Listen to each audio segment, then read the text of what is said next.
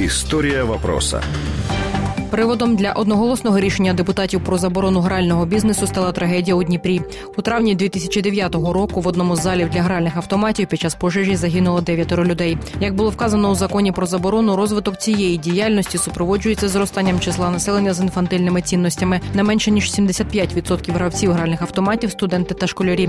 У містах з населенням півмільйона мешканців 5% залежні від азартних ігор. А кожна четверта людина, яка програла, думає про самогубство. 11 грудня 2015 2015 року Камін повернувся до питання легалізації грального бізнесу і зареєстрував у парламенті відповідний законопроект. Гроші гравців, на думку депутатів, могли стати фінансовою підтримкою культурних проєктів в Україні.